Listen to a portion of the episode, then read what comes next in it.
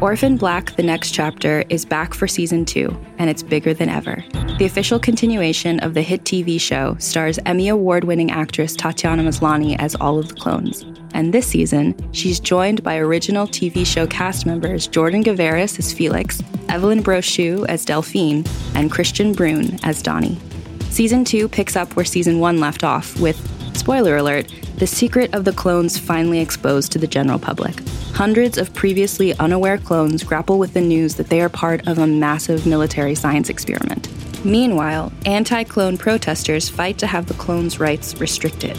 Caught in the middle, the Cestras want peace, and when an unforeseen threat turns their world upside down, they must join forces with former enemies to protect the ones they love.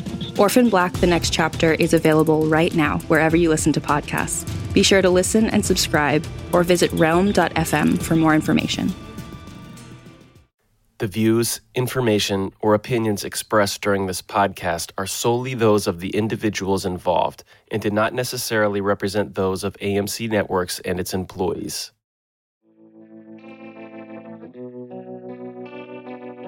It started when I was in fifth grade.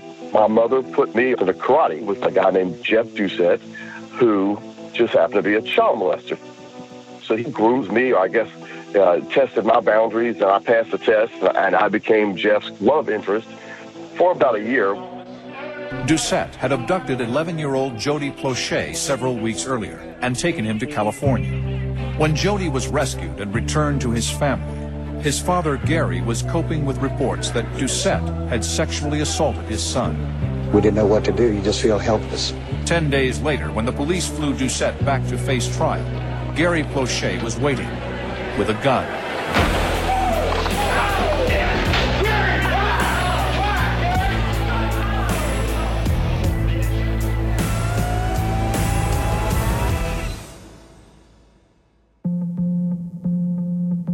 Welcome back to The Truth About True Crime. I'm your host, Amanda Knox. This season, I'm exploring the violent and controversial world of vigilante justice from the heroic Avengers that dominate our box office to the horrors of lynching that our society has yet to fully reckon with. The morality of vigilante action seems to shift with every case, and it depends on where you stand with the victim or with the vigilante. The Sundance TV docuseries No One Saw a Thing tells the story of how town bully Ken Rex McElroy was gunned down in broad daylight in front of dozens of witnesses.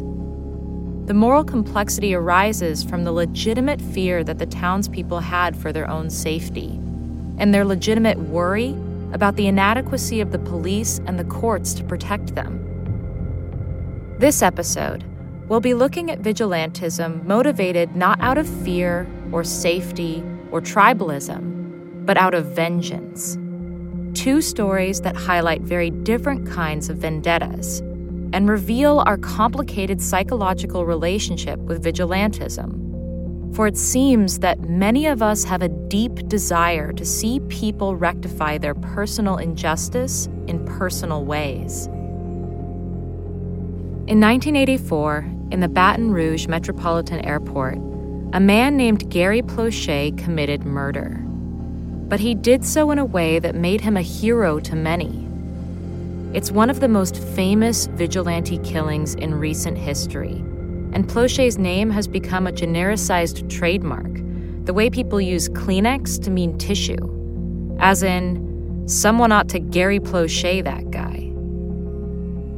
In looking into this story, I wanted to know not just what happened, but why it happened, why it became a cultural touchstone and what it says about us that we fixate on this particular story.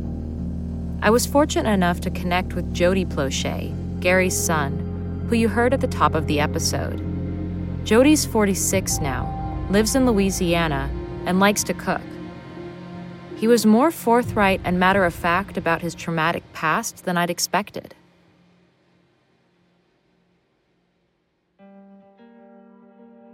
Before Jeff Doucette had entered our life, I was my dad's favorite. There's no doubt I was daddy's boy. And once Jeff had got hold of me, he was jealous of my father and didn't want me around my dad. So he kind of used his manipulation to divide me and my father. My dad was a guy that would pick up stray animals. He'd, you know, get critter corn for the squirrels. And, and I, I mean, my dad was the nicest, kindest man that, that you could ever meet. You normally hear people say this about victims, not killers. Gary and I were high school friends. I knew June, uh, Jody's mother, but I hadn't seen them for several years. That's Colonel Mike Barnett, who was escorting Jeff Doucette through the airport that day when Gary Plauché made his fateful move. I was the chief of detectives for the sheriff's office. I had a call from June saying that their son had been abducted, that his karate instructor Jeff Doucette had left town with Jody without their permission. Well, he had made some bad business deals in that year, and he was facing uh, either going to court or he had owed some guys some money, and uh, he left town, and he took me. So that made it kidnapping. Um, he also told my mother, um, if you ever want to see Jody alive again, you'll meet me in New York, even though we were in Los Angeles and that made it aggravated kidnapping. So he was facing basically the rest of his life in jail. For several days, we tape recorded and attempted to have the line tapped by the phone company to find out where they were. We could just never get them to stay on the phone enough. June, the mother would talk to Jody for a couple of moments, and then uh, Jeff would get on the phone and make demands. He just wanted June to bring the rest of the family uh, and come and join them and all live happily ever after in some other place. Sounds like he wasn't all there, that character. What, was he thinking normally? No. Many times, molesters fantasize a love relationship between them and the victim. Uh, actually, flying back on the airplane, Doucette confessed to having abused Jody as well as a number of other boys. And uh, even asked the question, would uh, do you think after I get out of prison that Jody and I'll be able to be together? When they brought me back from California, they took me to the hospital. They performed what I describe as a complete physical exam. We asked that a rape kit be done on Jody whenever he was picked up in California. I knew eventually that was going to come back, proving that Jeff had been raping me. And so I made a, a deal with myself that I wasn't going to tell on Jeff. So when they brought me back home, they, they questioned me. Well, you know, did he ever touch you? Tell us what happened. I mean, they really weren't nice.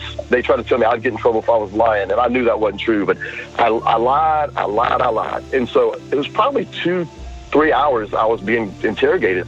And they went back to my parents and they said either that man didn't touch that boy or that boy is so brainwashed he'll never admit it. That rape kit came back positive, and that's when I had a meeting with Gary and his wife and told them about it and discussed it. Now, Gary's initial reaction was he went off like most people would do. I mean, he um, he cried, he screamed, he threatened, he did all those things. Ultimately, calming down and discussing what was best psychologically for Jody. So she sits me down and she said, Mike Barnett came over and told me that the rape, rape report came back positive. And I said, What does that mean? I knew what it meant, but I was trying, trying to be stupid. I said, What does that mean? She said, It means that Jeff fooled with you. She was as calm as could be. I was surprised at how calm she was. And I didn't know that as soon as I'd leave the house, she'd cry and was hysterical. But I mean, she did a very good job of just being calm and allowing me to process through it. She was my counselor. She was kind of mm-hmm. who I got my support from. And I told her, I said, look, you know, don't tell daddy. Well, she did. And she told, told that, you know, he was my father and he had the right to know. And some of those details are kind of what led my dad to, you know, lose his mind and go shoot him. My parents had been separated for nine months. I was kidnapped for almost two weeks. And then I get back and he finds out that you know, this man had been sexually abusing me for the past year. That literally pushed my dad over the edge.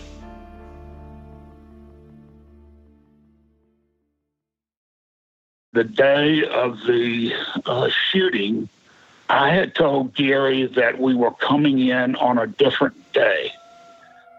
Uh, Gary was uh, in a local uh, restaurant at lunch and ran into one of the TV people.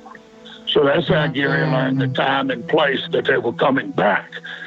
He goes and picks up Jody, and uh, start, he had been drinking, and he asked Jody some questions about exactly what had happened, and Jody, not knowing any different, gave him a very, very, very descriptive idea of what had been going on. Jerry, hearing that, that was enough to set him off. And uh, he dropped the boy off and got a pistol. And when we got off the plane, the TV camera was going with the light shining out. It's very difficult to see behind the light. We were walking through the airport. Gary was talking on the telephone with a hat on and his back to us. Uh, I didn't recognize him at all. As we passed, he had a gun in his boot. He reached to get his gun, and when he did, he turned and shot Doucette in the ear. Right in front of a television camera.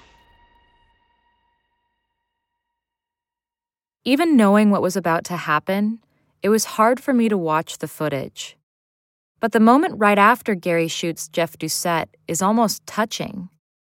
Gary Plauché hangs up the payphone before he's tackled. It's not an action that rings out, man gone crazy with grief or rage. I hesitate to draw any meaningful conclusions from small actions like this about why Gary did what he did. But Gary himself told the world. Gary, why? Why, Gary? Gary, why? Gary, why? That's Abram McGoal, the camera operator who filmed the shooting. And to this day, it stands out in my mind. The uh, shooter, Gary Plauché, says, if it had been your child, you would have done the same thing too. Now, he told me, he said, I could no longer live with that man on this earth. He said, mm. one of us was dying that night. Gary was almost catatonic. I mean, he would cry some, he would sit completely quiet, and it was hour and a half or two hours after the shooting itself before Gary started talking a little bit. And his answer was, I just had to do it. Mike, you did that to Jody. I just had to do it. It sounds like Gary Plauché took action without really thinking about the consequences. And strangely, I think this recklessness is part of what draws people to this story. His willingness to do what he felt needed to be done, no matter the consequences. What people don't often consider is how those consequences affected Jody, whose kidnapping and abuse set Gary off in the first place.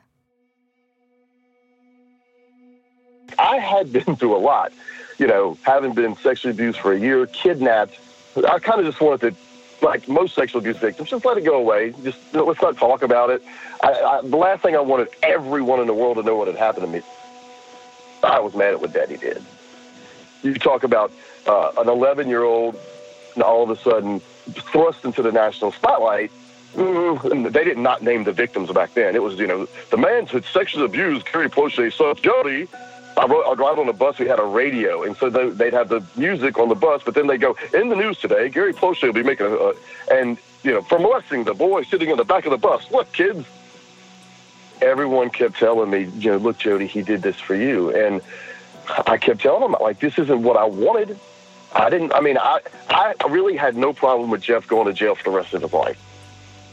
I wasn't asking for Daddy to kill him. I wasn't asking for Daddy to put himself in a situation where Daddy was now going to be prosecuted. At the time in 1984, we didn't know whether Daddy was going to go to jail for the rest of his life. What Jody deserved is one thing. What Jeff Doucette deserved is another. At the time, I was mad at Gary he did the wrong thing. He should not have done that. Jeff would have spent uh, the rest of his life in prison here. which to me would have been a better punishment. I understand his reaction. Police have the same reaction that anyone else has. You talk to a victim and you feel for them and you have your own children and you think to yourself, God, if that happened to me, I don't know what I would do. Mm. But you also have a sense of order at the same time. Everyone has to live by the law or we have chaos.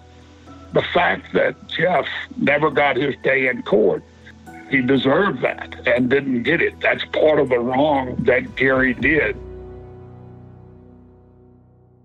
But the public didn't react to Gary's vigilante murder of Jeff Doucette like he'd done something wrong. After this occurred, we had, I mean, hundreds of telephone calls that uh, came into the office say, Why did you uh, arrest him? Uh, you know, he did what he should have done. The guy deserved it.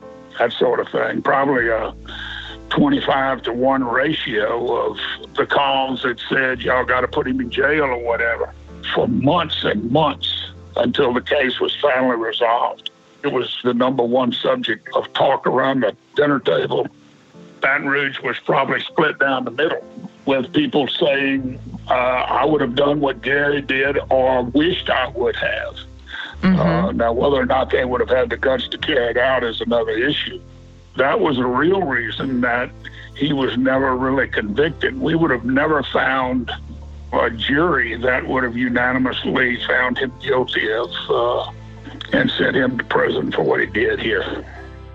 Plauché, after pleading no contest to manslaughter, got off with only five years probation. Gary pled to a lesser offense that did not have a mandatory jail time.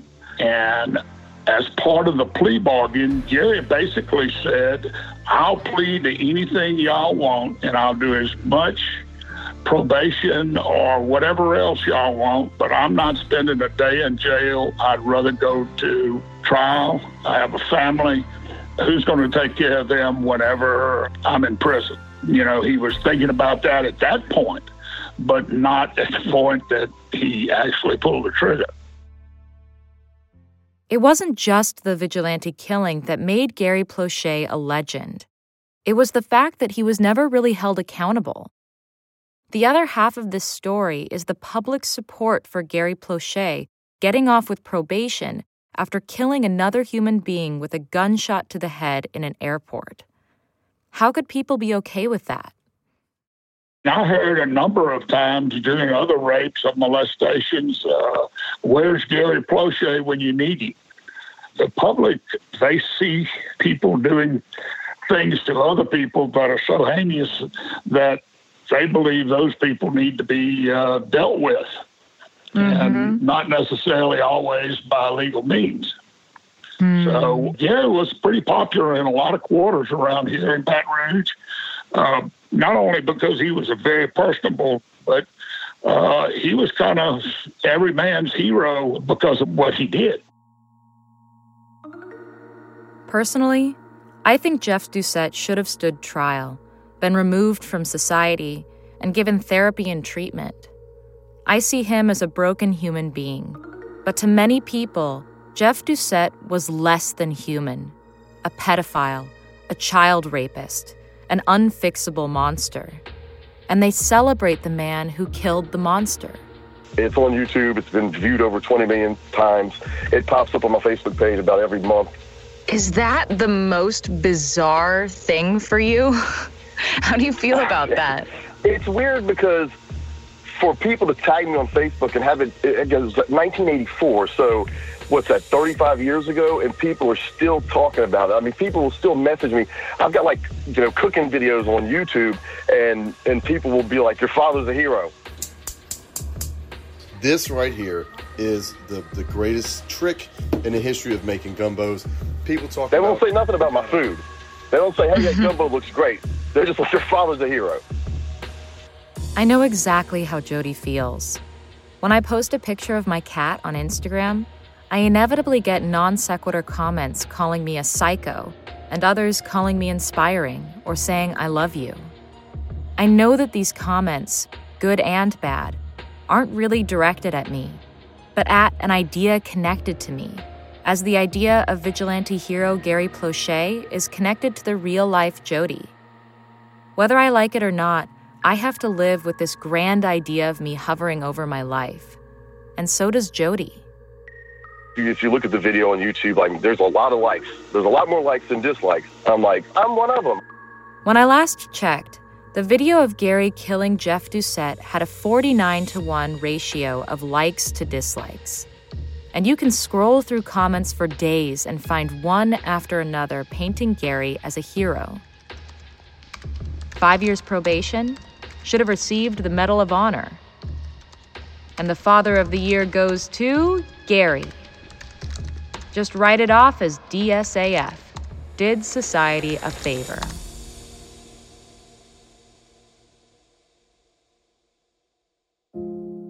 And Jody can't escape this strange hero worship of his father, for it comes up as a comparison all the time. Like Michigan State's Larry Nassar at mm-hmm. the victim impact statement, where the dad was like, just give me five minutes. Give me five minutes in a room with him. And then he tried to kind of charge at, at Larry Nassar. And a lot of people on Twitter were like, oh, then he should have Gary Plauché, you know, give him the Gary Plauché treatment. So I understand people's, you know, who likes a kid diddler? No one.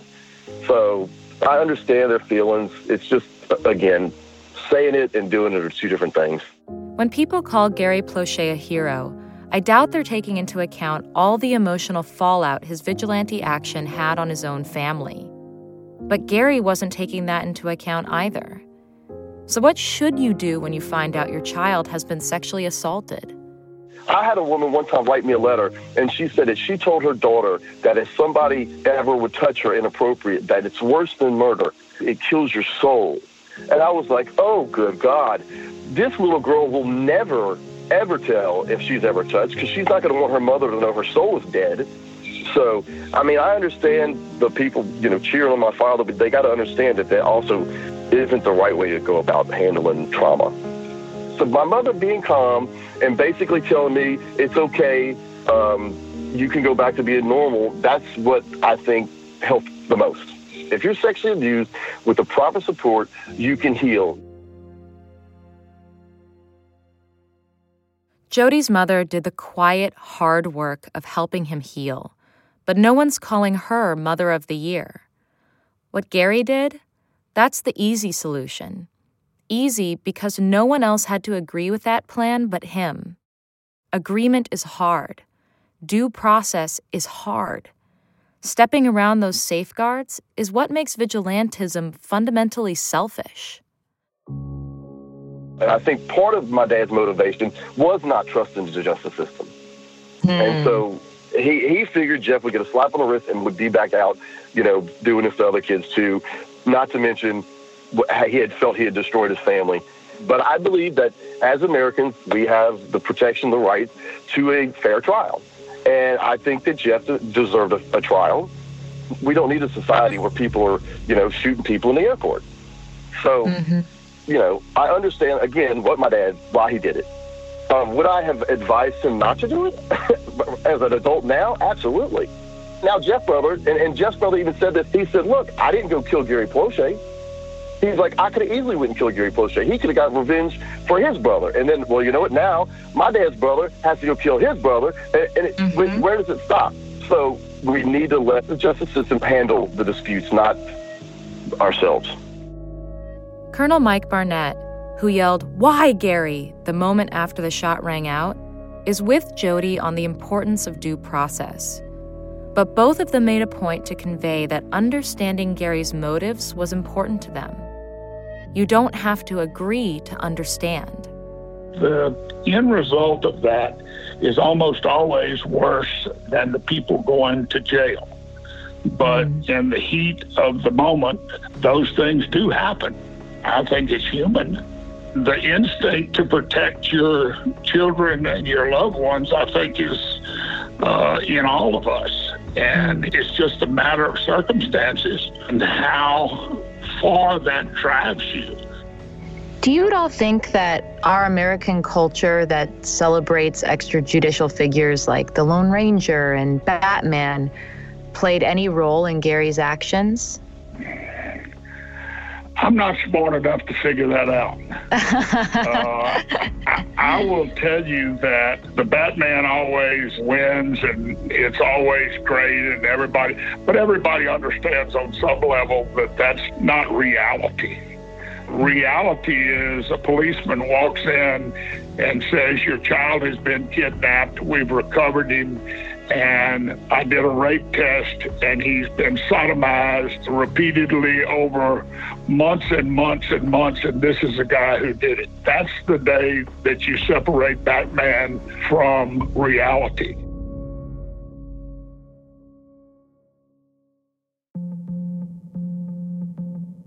When it comes to vigilante vendettas, we very often don't want the reality. We forget the bigger picture ignore the details, even invent them. Sometimes, we want to believe in the righteousness of a vigilante so badly that we'll transform a man at the edge of his sanity into Father of the Year. And as time passes, the legend grows. The man becomes less complex, glossed by the lens of vigilante hero worship. And that's exactly what happened with Marvin Heemeyer in Granby, Colorado, who you will find celebrated left and right for turning his bulldozer into a tank and attempting something usually reserved for comic book villains trying to destroy an entire town.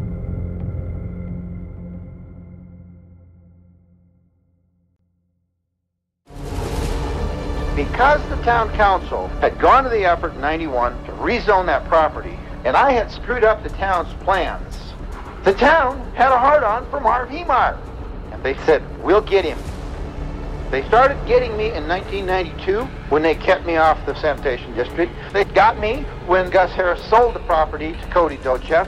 They got me when they issued the building permit to Cody Docheff for the concrete plant and denied that it was for the concrete plant. Although everybody knows it was because it is the concrete plant today. That's their building. Are we all stupid? I, I could shoot the truth in their face, and they couldn't deal with it. They're going to have to deal with it. I guarantee you, I am going to make them deal with it.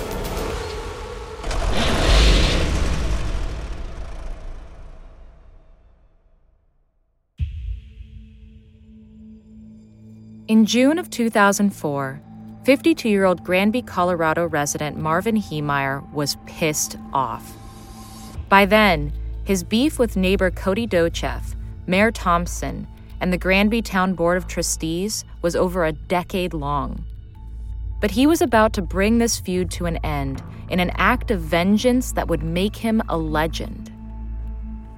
To this day, many refer to his rampage through the town as spectacular and badass, even noble. The reasonable man driven to do unreasonable things. Others think back on that destruction as insane and terrifying. The path that led Marv Heemeyer to build an armor plated bulldozer crashed through his town, causing $7 million of damage, and ultimately take his own life is a convoluted one, but also bureaucratic and mundane. Disputes over easements, sewer lines, zoning restrictions. I spoke with Patrick Brower, a journalist based in Granby, who covered every twist and turn of the saga for the local newspaper, Sky High News, and who knew Marvin Heemeyer personally. He was a snowmobiling enthusiast and muffler shop owner who moved to Granby in 1991. He was a pretty big guy. He was 6'2, 220, 230 pounds. He was sort of brooding, sort of taciturn. Some people felt threatened by him just because he was always threatening to sue or to fight uh, town proceedings. But he could also be friendly uh, at times. So there were two sides of him, but he could be pretty pushy and demanding when it came to money. And, you know, if you disagreed with him, uh, there was no middle ground with Marv. Either you were with him or against him.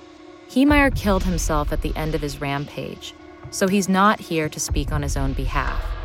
but he did record two and a half hours of tapes in the months before he completed his MK tank, which later became known as the Killdozer. He's an unreliable narrator. Most of those tapes are him setting up this narrative that he was put upon and treated poorly by the people of Granby. Heemeyer listed Brower as one of his many enemies. So, in fairness, as Brower leads us through this story, I'll also be giving room to Heemeyer himself to chime in with material from those tapes. Hello, my name is Marvin Heemeyer. Today is, uh, let's see here, April 13th, 2004. You're just going to have to take my word that this is Marv Heemeyer, serial number 503-689-4771. I haven't done much. I mean, I graduated from high school to 28th of my class of 29.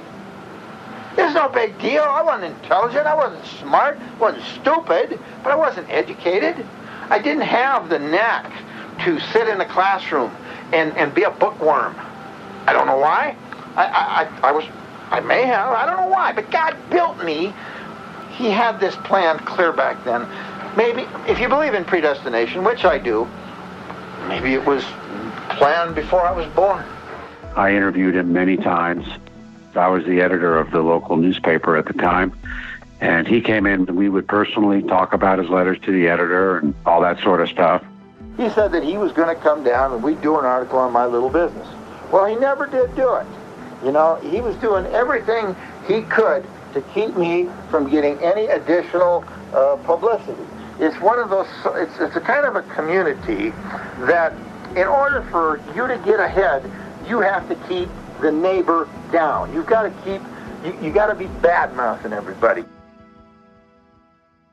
This is a theme that crops up a lot in Heemeyer's tapes the community rejecting him, abuse of power, the man stepping on the little guy. Clearly, Heemeyer felt oppressed. But why? What actually happened over that decade long feud? Back in the early 90s, Marv Heemeyer outbid Cody Docheff on a two acre property in Granby. Docheff, who already owned a neighboring plot, bought the plot on Heemeyer's other side and submitted a proposal to the Granby Town Board of Trustees to rezone his properties in order to build a concrete batch plant. Seeing an opportunity, Heemeyer offered to sell his property to Docheff at an inflated price. Docheff refused. So Heemeyer sued Docheff and proceeded to campaign with all his might against Docheff's concrete batch plant proposal. See what I mean by bureaucratic and mundane? He organized public gatherings, and as the zoning approval process went through the Granby Town Board of Trustees, he was always there to voice objections and he would submit formal complaints against the process. I'm fighting for my life here because this is my future. This is my retirement. I need to get this stopped.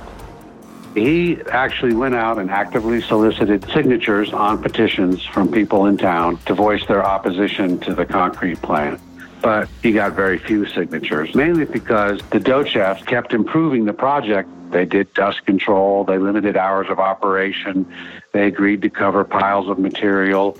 The problem is that Marv didn't really want it to be a better batch plant, he just wanted to stop it.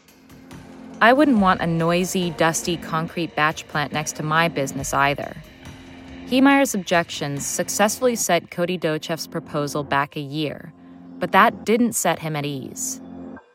He was paranoid about the process, assuming that they were all on the side of the Docheffs and that they were doing everything they could to get the plant approved. In Heemeyer's eyes, the Board of Trustees was corrupt and Cody Docheff. About the rudest, most arrogant person. I mean, this guy's just a fucking asshole. He really didn't like Cody Docheff. Ah, this guy was. I mean, he's Mr. Napoleon all the way in the worst way. The guy just couldn't deal with the fact that he was little. And uh, it, it definitely depraved the man. I mean, the guy is is really psychological, he needs some psychological help. Meanwhile, The town came down on Marv Heemeyer because his property wasn't up to code. They told him he'd have to connect to the sewer main at his own expense of sixty to seventy thousand dollars. The policy is with all these entities up here is that if you want to hook on, it's your expense, you know. Mm-hmm. And he got very angry about that and thought they were messing with his business. The people who paint Marv Heemeyer as a reasonable man forced to do unreasonable things point to moments like this. Regardless, at this point, Cody Docheff saw an opportunity of his own. After the Docheffs put in new water and sewer lines very close to Marv's property, they called him up and said, Hey, Marv, mm-hmm. we'll let you hook onto the new sewer and water mains for free. Just drop your lawsuit. And Marv hung up on them. Again, Marv Heemeyer refused to cooperate. And instead of dealing with that problem, he got the property sold to uh, the trash company for $400,000 that's 10 times the amount Heemeyer originally bought the property for. A massive profit, more than he was hoping to make in selling the property to Docheff before. But that good news was soon countered by bad news. The lawsuit was settled, and the court, the judge ruled uh, in every count against Heemeyer. So he lost mm-hmm. the lawsuit against the town and his neighbors, the Docheffs. I covered all the hearings. He wasn't treated poorly. In fact, he was treated with kid gloves. People were kind of scared of him. He just didn't win the fight over the concrete plant. But to Marv, it was personal. I am not going to live the life they want me to live.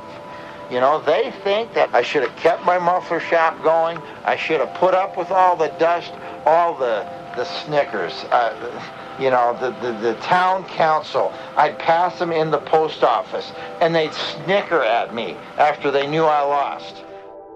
It seemed that he had no choice but to walk away from this decade long dispute. After the hearings were over and everything, most people had forgotten about it. Yet here's Marv stewing about this stuff like crazy for two and a half full years, stewing about it. Meaning, Marv hadn't just walked away with his tail between his legs. The shape of his revenge was already forming in his mind.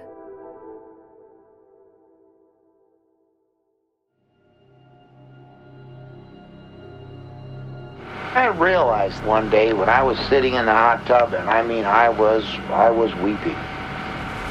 A peace came over me that has only come over me a few times before in my life, where I knew that what I was doing was tough, but it was the right thing and that it was above me. It wasn't me. I was doing this because God wanted me to do it. And I didn't understand it. I said, why did you ask me to do this? Is that why I've never been married? So I didn't have a family? I'm carrying the cross willingly now. At first, I fought it. But it has to be done.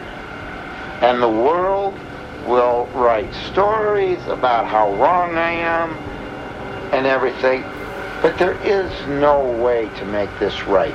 Had they not meddled in my business, this would have turned out, this whole thing would have turned out completely different. If they would have just left me alone, could have done a lot of things. What I own is gone, but it's just going to be a pittance compared to what I'm going to take.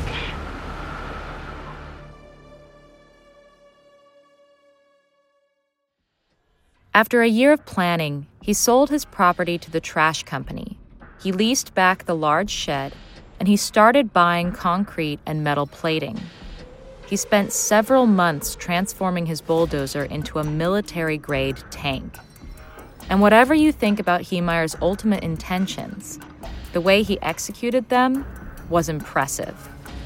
He had sliding windows with bulletproof Lexan for little viewing ports. He had five remote cameras mounted on the outside of the killdozer so he could see where he was going. The rifles that were poking out were in little pinch holes, embrasures, where it was just a barrel sticking out, so you couldn't shoot in around those. And he had three rifles in it. He had a 30 caliber rifle mounted in the front.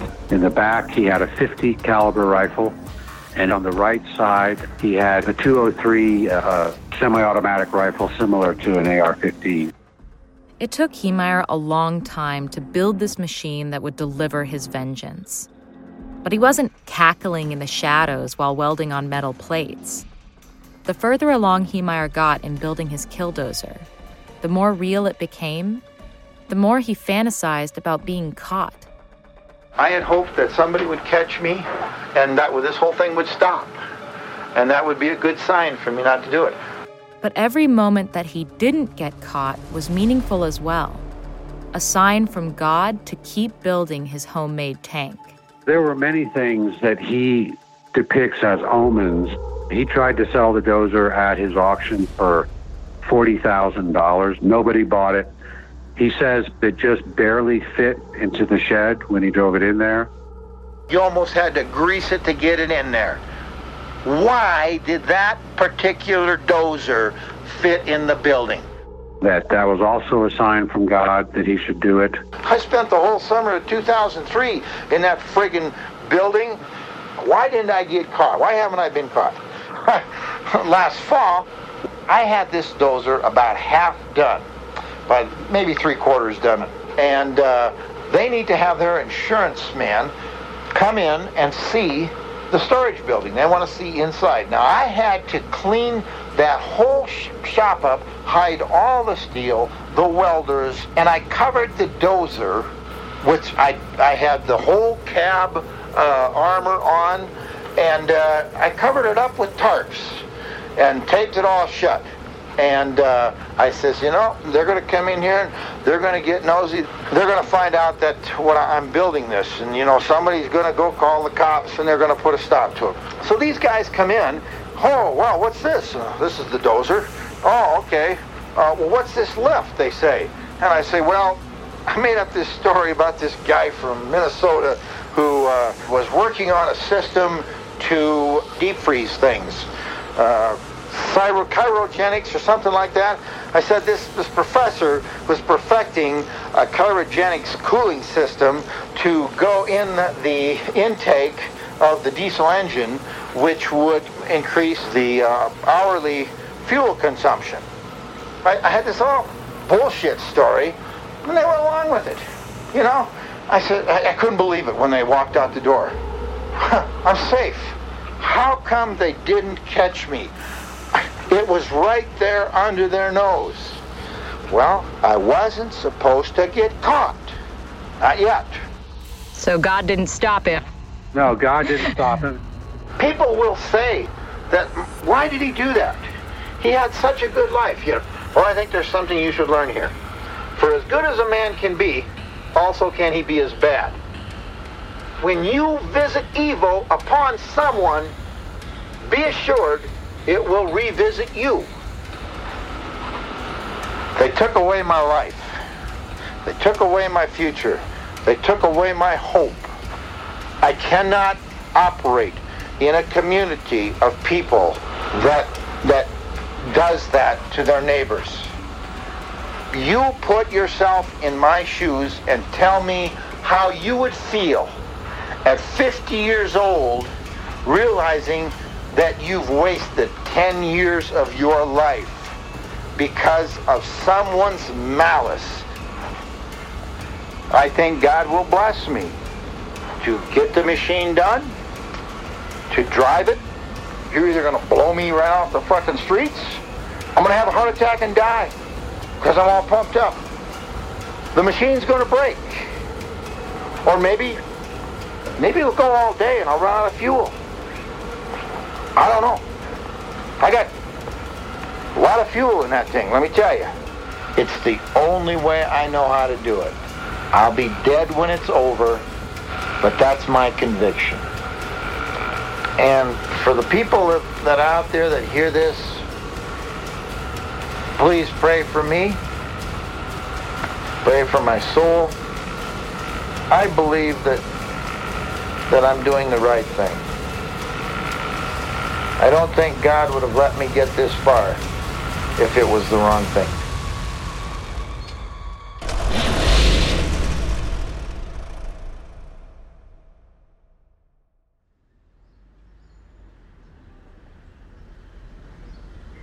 You know, it was a normal Friday in Granby, and all of a sudden there's a call to dispatch from a woman working in the trash company. 911 emergency. There was a weird looking tank slash bulldozer driving around, knocking things over and smashing into buildings, and they better come down here and check it out. And uh, sure enough, Marv fired up the killdozer and smashed out of the side of the building and immediately started to attack the concrete plant. Some neighbors tried to shove stuff into the treads of the dozer and they couldn't stop it. Cody Docheffs tried to jump on it but slipped off because Marv had greased up the side. Then Cody went and grabbed a front end loader and slammed into the dozer several times. And then Marv opened up with a volley from one of his rifles. It's a miracle that Cody wasn't killed. The state trooper pulled up and started walking toward the killdozer. And Marv opened up with the 50 caliber rifle and fired five rounds, but they all went over the state trooper's head. By now, police had shown up. Sergeant Rich Garner uh, ran around to one side and uh, shot at it a few times, and then Marv shot at him with the 30 caliber.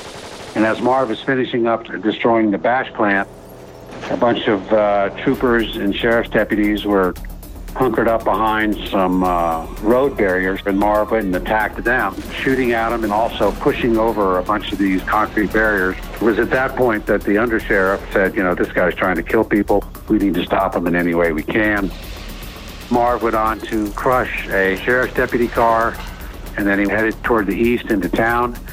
The dozer destroyed the front of the Mountain Parks Electric building. Then Marv destroyed a construction company office, and uh, then it went over to the town hall, uh, totaling it. Just literally two minutes before he hit the building, there were five children in there in a reading group. The whole time, police were kind of following, trying to figure out ways to stop the dozer, but they can't. The dozer uh, went to Liberty Savings, destroyed the front of that. Then it proceeded over to the Sky High News, my office, further east in town. Marv turned right and uh, smashed right into our building. The building literally was falling down around us as we very quickly ran out the back. I ran to my house because one of the policemen in the building told me, you know, you ought to get out of here. You're on his list twice. This newspaper guy Patrick Brower, this guy is the scum of the earth. I mean, he's a pothead, you know, big liberal, army brat, has had everything in his life given to him. You know, he's, and he, but he knows how to abuse the power of the pen. And that's a big thing up here is abuse of power. I was full of fear because they weren't stopping this dozer, and I ran home as fast as I could because my pregnant wife was at home taking an afternoon nap, and I had a one-year-old child at the time. And I thought he could easily destroy our house, so I immediately got them out of the house and drove away. He then went and attacked uh, the Thompsons' property in Granby, including the home of the Thompsons, where just 20 minutes prior, the uh, elderly Mrs. Thompson had been sleeping. He then went down to a uh, propane tank bulk storage yard in western Granby and proceeded to try to blow up the propane tanks, uh, but he failed. Then he went back into town, and uh, shortly before attacking the Gamble store, you can see a large puff of uh, steam come out from under the dozer. It had overheated, blew its main cooling hose. Anyway, he goes in and just completely destroys the Gambles, and then the dozer stops. Shortly thereafter, uh, there's a sound of a gunshot from inside the dozer, and that was when he killed himself.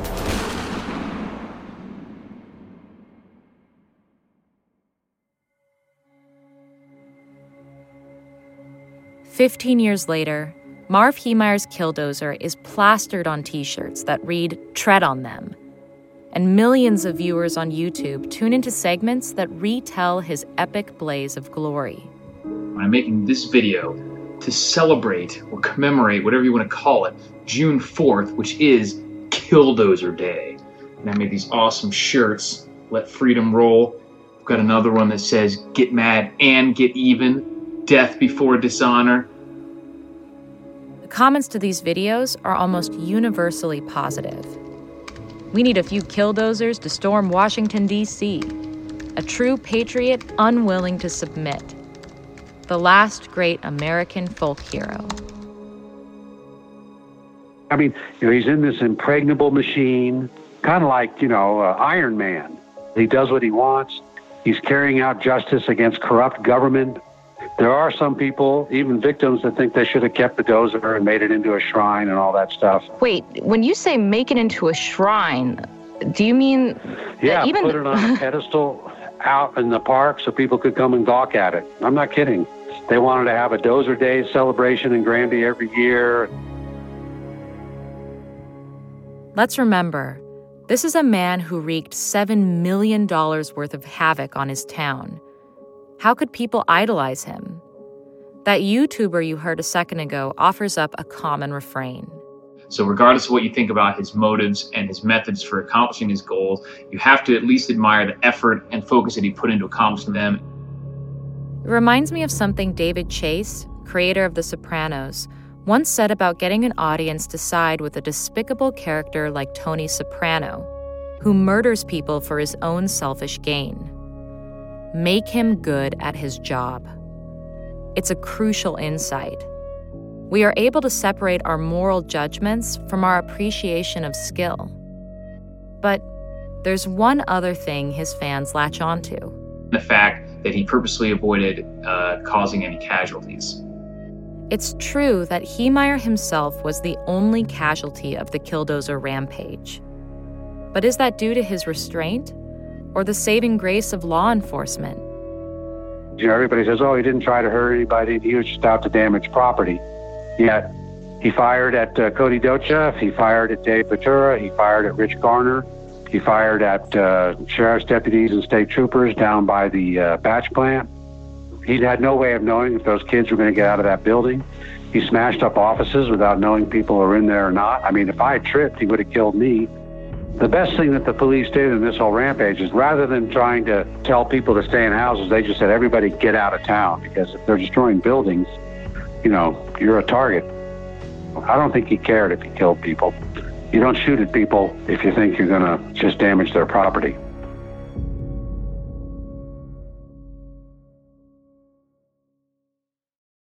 It's a good argument against seeing Marv Heemeyer as a hero. And yet, all the hero worship. If you buy Marv's story, you say, yeah, here's the little guy getting stomped on once too many times by government and now getting back at him.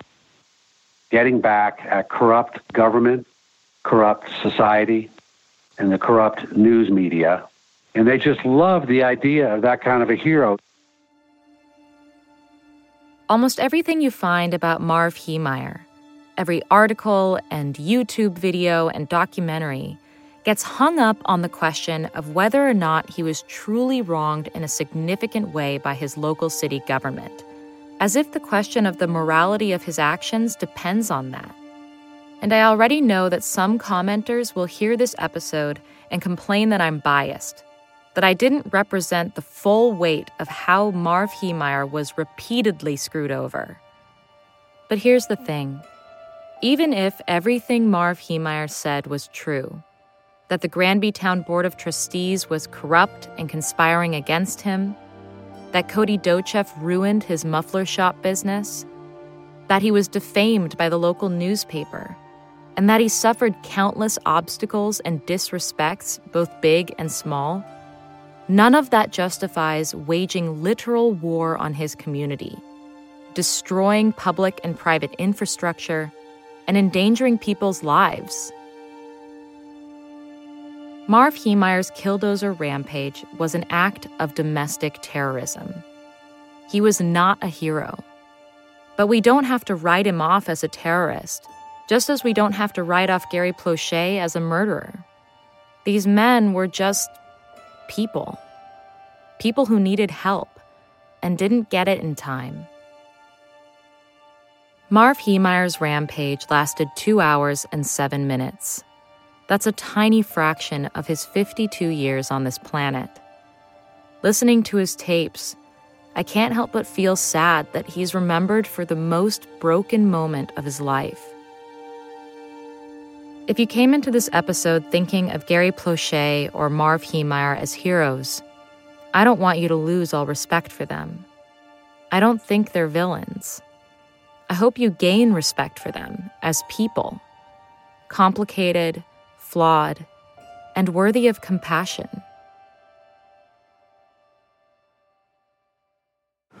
Hey, I hope you all have a great time, a good life. I've had a great life.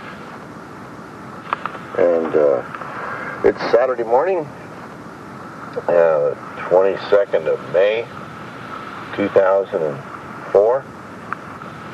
And I'm going to put this tape and tape recorder in a plastic bag. Somebody else can try to figure it out. We'll see you later.